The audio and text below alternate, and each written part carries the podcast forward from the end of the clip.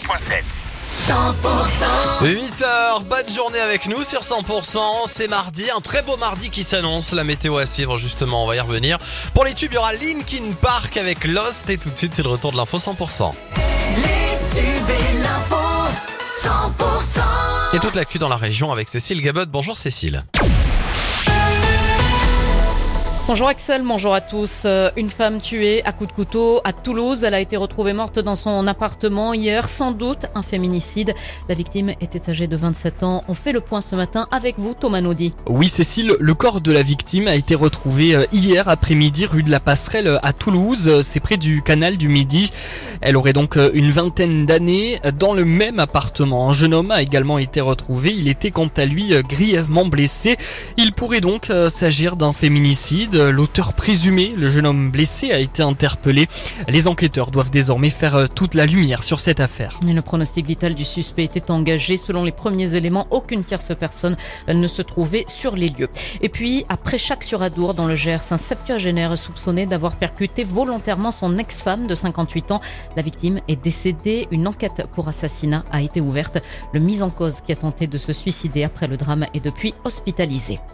Retour sur ce drame qui s'était déroulé dans un appartement du centre-ville de Pau à la fin du mois de juin. Deux jeunes avaient été retrouvés morts à l'intérieur, une femme et un homme d'une vingtaine d'années.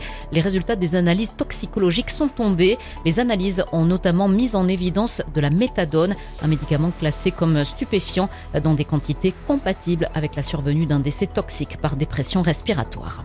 Une réouverture dans l'émotion hier au magasin Leclerc de Foix après le double assassinat et suicide de ce samedi sur le parking. L'hypermarché a retrouvé ses clients hier matin.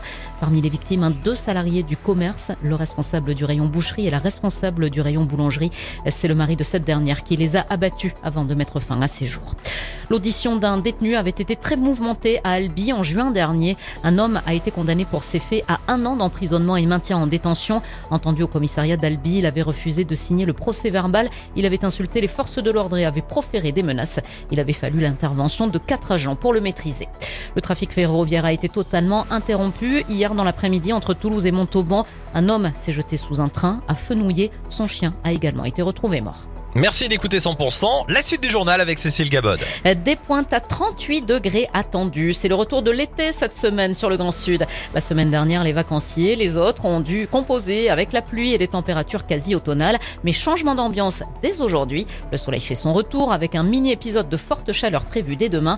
Épisode très bref, entre mercredi et jeudi, donc, qui doit balayer la région d'ouest en est, selon Christophe Dedieu du site Météo Pyrénées. Alors toute la région sera concernée pendant 24 heures, mercredi, jeudi, voilà, avec euh, jusqu'à 36 ou 37 degrés certainement de maximal dans les Landes ou sur la région toulousaine.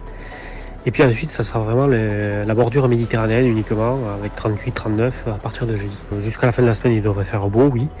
Ensuite, euh, ça devient plus aléatoire et peut-être un peu plus chaotique vers le 15 août avec les traditionnels orages, peut-être qui seront au rendez-vous. euh, Enfin, c'est à voir. hein. Et une petite vague de chaleur donc avant le retour possible d'une ambiance plus orageuse ce week-end.